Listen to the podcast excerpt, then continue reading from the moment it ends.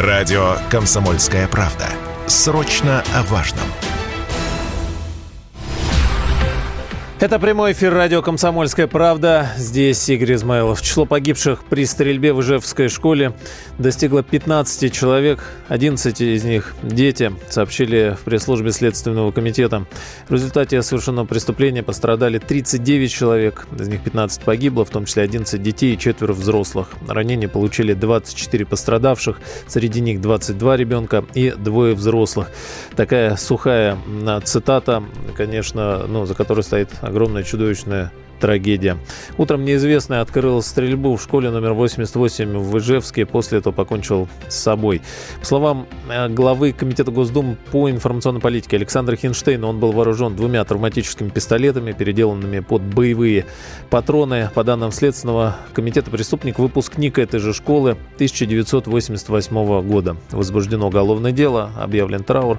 Ну и э, он был в черных одеждах с э, нацистской символикой политикой.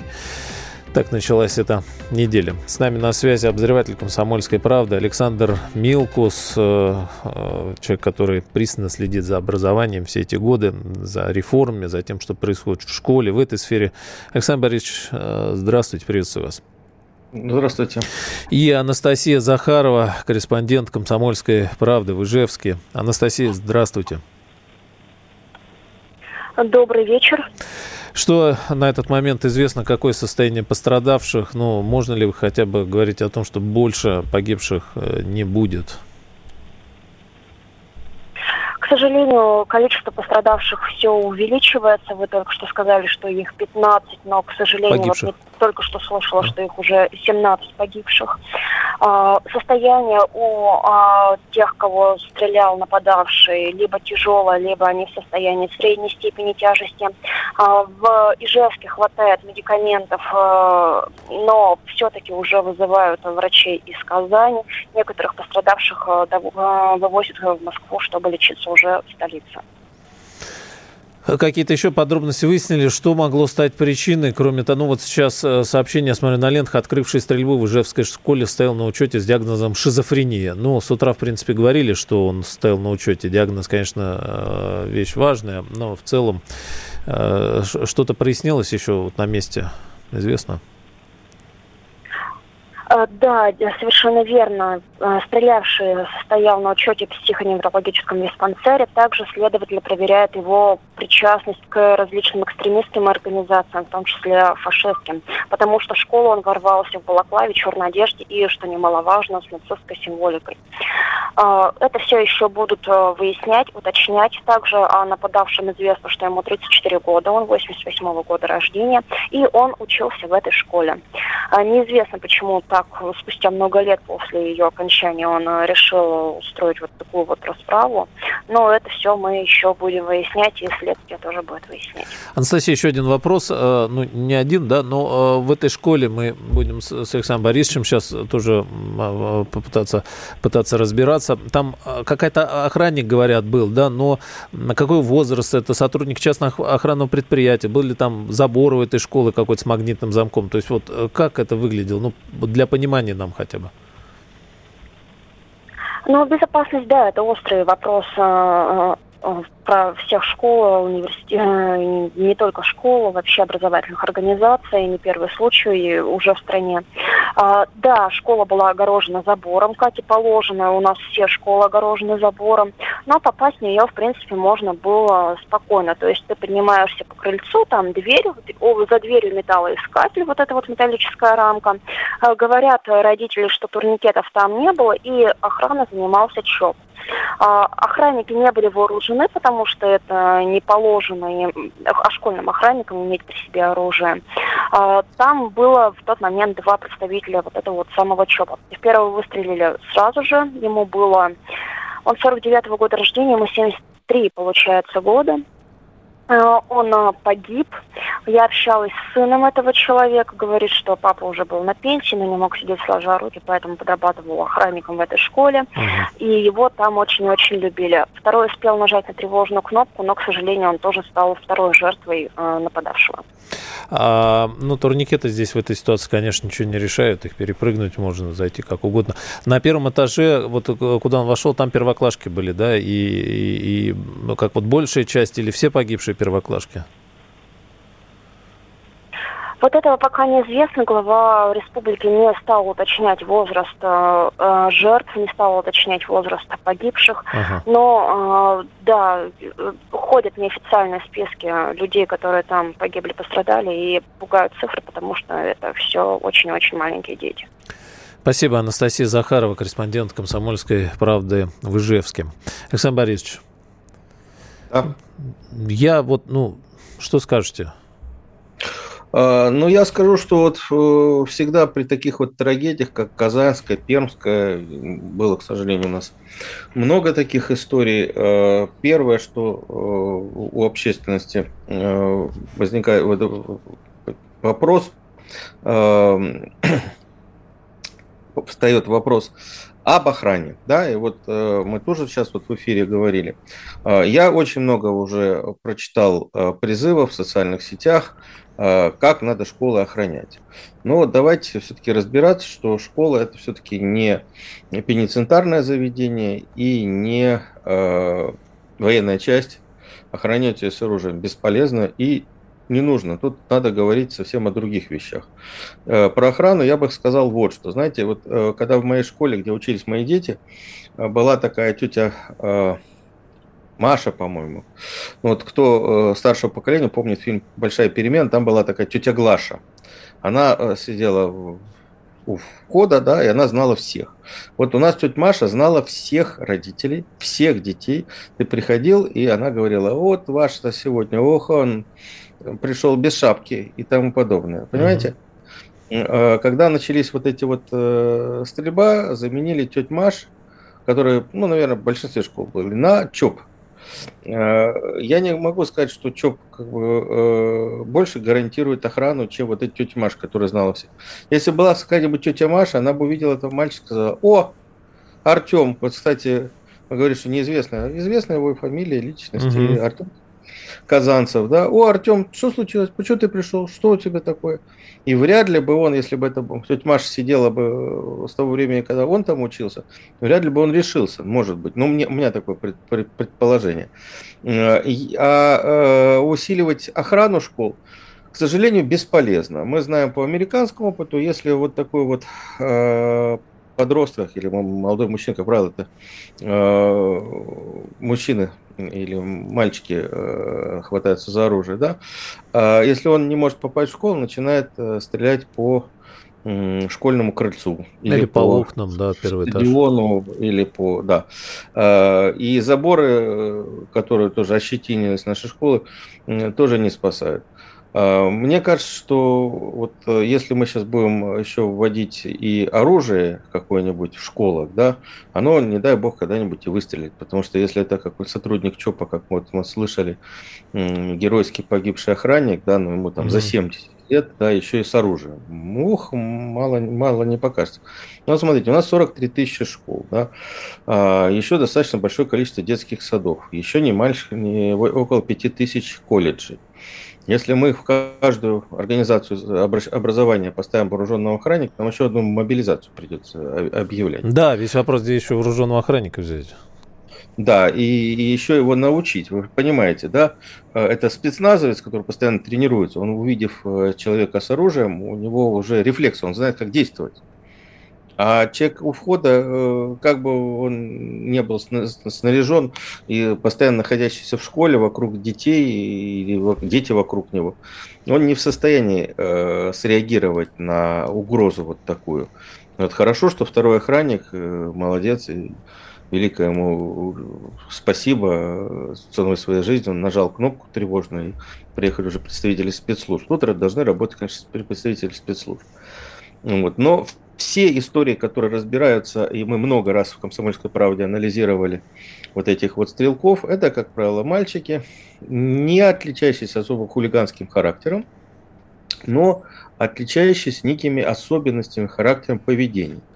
Видели ли это э, родители и соседи? Как правило, видели. Да тем более, если на учете стоял. Да.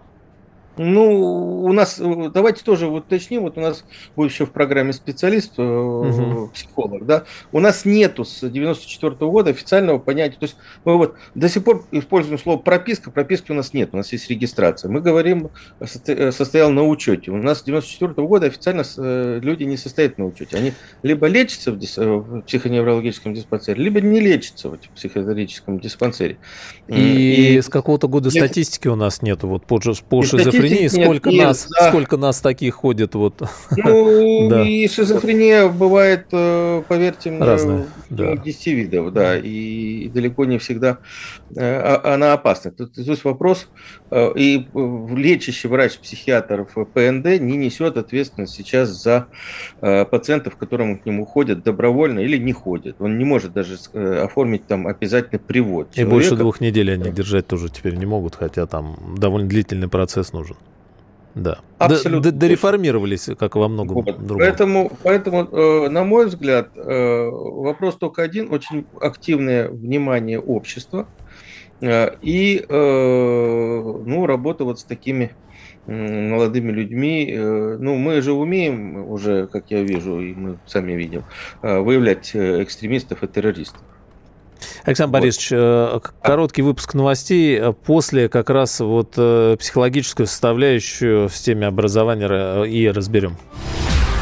Продолжаем с Александром Милкусом. Александр Борисович, в продолжение просто, чтобы прояснить этот момент по поводу усиления охраны школ. Ну вот э, сейчас э, про психологов в школах поговорим, а может быть, э, ну просто вот в качестве тезиса, участковых как-то подключить, чтобы они смотрели контингент, который вот... Слушайте, участковые и так должны следить за контингентом, который находится на их подведомственной территории и знать потенциально опасных типов. И вести с ним профилактическую э, работу. То есть участковый, в принципе, должен был бы за ним приглядывать? Участковый сто процентов, если он еще, э, как я вот читал, э, засветился на экстремистских акциях, то есть еще у нас управление Э, угу. которое должно за этим присматривать. То есть у нас, в принципе, служб, которые должны вот за такими девиантными персонажами наблюдать, достаточно. Вопрос в том, что я надеюсь, что будет разбор почему его э, раньше не вычислили. Я надеюсь, будут извлечены уроки, потому что это э, вот ну, такой классический случай срыва э, человека, который уже должен был быть на крючке у спецслужб. Вот, вот на мой взгляд, точно. А тогда еще один вопрос касательно того, что каждой школе не представишь охранника с оружием, что как бы логично и понятно. С другой стороны, мы вступаем в все более напряженную фазу, связанную с Украиной, и вспоминаем теракт диверсии, связанный с Дугиной, Школы не защищены, к сожалению.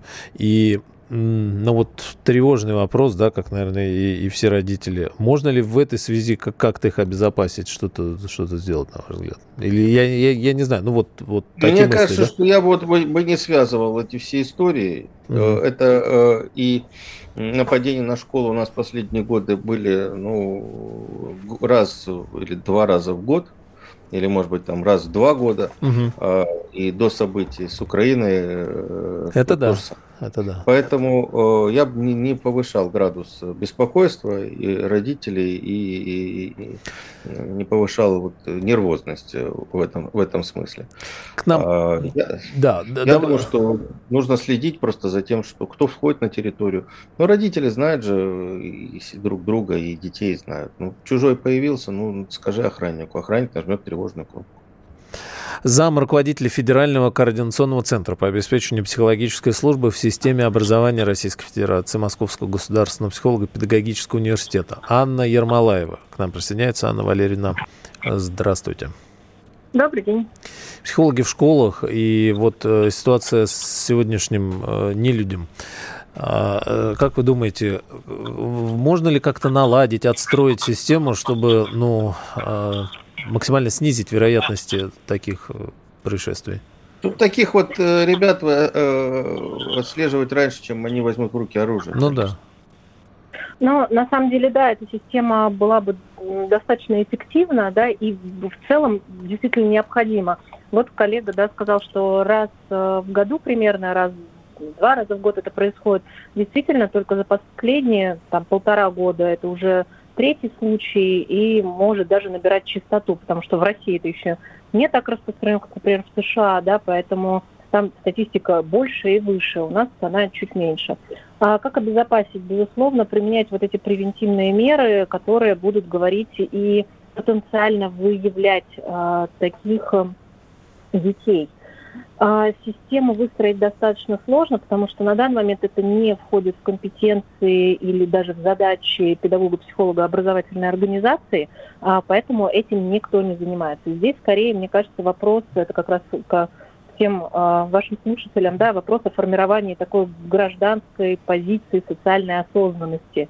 Ну, то есть э, среди отличительных черт э, тех людей, которые могут совершать такие действия, а, как правило, ну, они под собой носят э, и они делают определенные заготовки, да, то есть это в социальных сетях каким-то образом проявляется, или это в разговоре проявляется, или какие-то сказанные фразы, да, там, одиннадцатиклассникам в том числе, там, да я бы вас всех, там, и так далее. Да, то есть э, это, как правило, всегда проявляется, потому что вот те самые личности с некоторой психопатологией, они э, имеют демонстративный такой контекст, да, поэтому всегда или практически всегда, ну вот как это сейчас еще ведется да, следствие, потом все информации мы не знаем, но по прошлому, например, случаю в Казани, позапрошлому, а, там а, это было очень активно и наглядно видно. То есть э, это видно и слышно. И задача как раз родителей, детей а, выявлять это, говорить об этом, да, обращаться к психологу за этим, на горячие линии, в том числе телефона доверия, говорить об этом. Поэтому формирование позиции, мне кажется, здесь будет тоже таким же эффективным, как и психологическая диагностика. А, вот смотрите, у него, у него угу. было в руке два травмата, переделаны на стрельбу, под стрельбу боевыми патронами. Да. Значит, где-то угу. он их купил, да? Где-то он их переделал. Не дома же он э, на балконе это делал. Или, может быть, дома на балконе все равно. Вот уже признак. Где-то он купил такое большое количество патронов. Мы видели на фотографии прям э, россыпь их. Да? По-моему, штук 80, по-моему, называлось. Значит, кто-то ему продал боевые патроны. Каким образом? Кто? Вот это, я думаю, что, во-первых, должно э, выяснить следствие обязательно.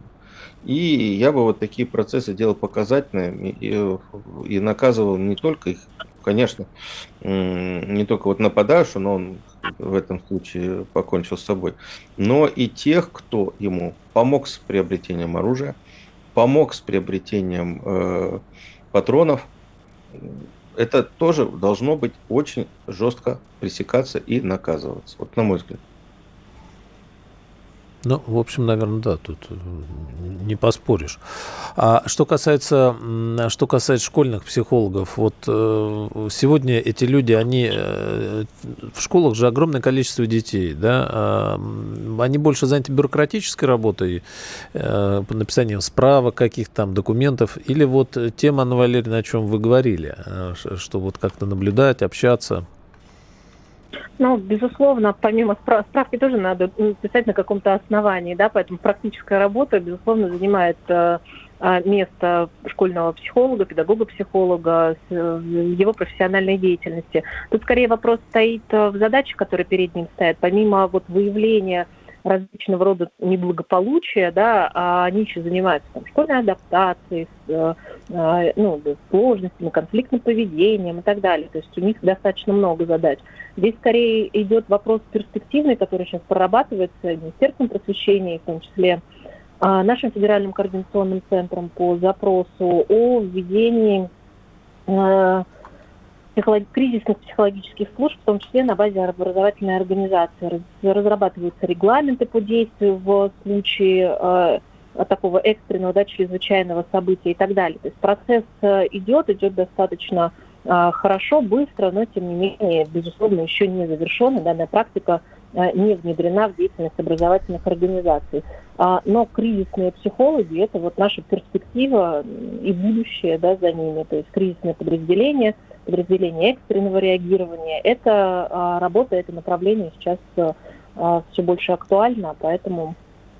А, Ага, а вот интересно, кстати, и, и вам, и Александр Борисович вопрос. Он же вот, информация была, что он 88 -го года рождения, то есть он э, не вчера школу закончил. Да, по, но, но э, вот я просто помню там э, свои школы, ну еще там э, советскую, а как-то не было психологов, но в классе классный руководитель старался сплотить всегда, э, сплотить класс, вот какие-то выстроить отношения, конфликты э, оставались, разбирали. Я не знаю, сейчас э, классным руководителем родителям это вообще интересно этим занимается. То есть вот могла у него быть обида, как, что он в школу поперся. Наверняка у него, в принципе, его, ну, мог обидеть продавец в какой-нибудь палатке, да, то есть спустить агрессию можно было много на кого.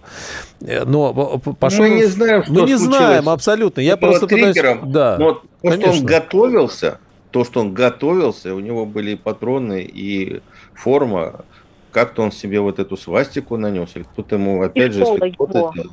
А? Школа же, и школа это его. То есть, и школа его? продавец, э, то вряд ли бы он пошел в свою школу. Он, это был бы продавец.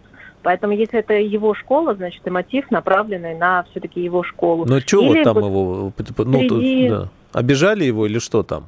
А, ну, то, что он закончил, когда, наверное, год, году в 2005 да, а, школу, примерно, сейчас не, не буду считать. Да. А, это достаточно давно, чтобы копить и держать себе эту обиду, но тем не менее, опять же, я думаю, что следствие выявит ту самую истинную причину или сделают э, гипотезы. Но тем не менее, вот среди э, тех, кто занимается да, скулшутингом и, в общем-то, реализует все эти планы, э, это личности, ну, как я уже говорила, с демонстративным поведением и застревающим. То есть э, действительно могла быть какая-то травма, которая э, копилась в нем годами, и вот только сейчас а, получилось это реализовать. Но это, тем не менее, только Гипотеза. одна из да. гипотез. Ну, он, естественно, пистолет не мог получить там где-то найти сразу. Ну, То да. есть все, все, получается, что все эти годы он занимался тем, чтобы вот э, достать это и отомстить. Интересно было Сложно узнать, сказать. я надеюсь, наши коллеги в Ижевске выяснят, э, писали о том, что он воспитывался в неполной семье, мама и бабушкой. Угу. А, вот мама, бабушка живы, что с ними, как они воспринимают,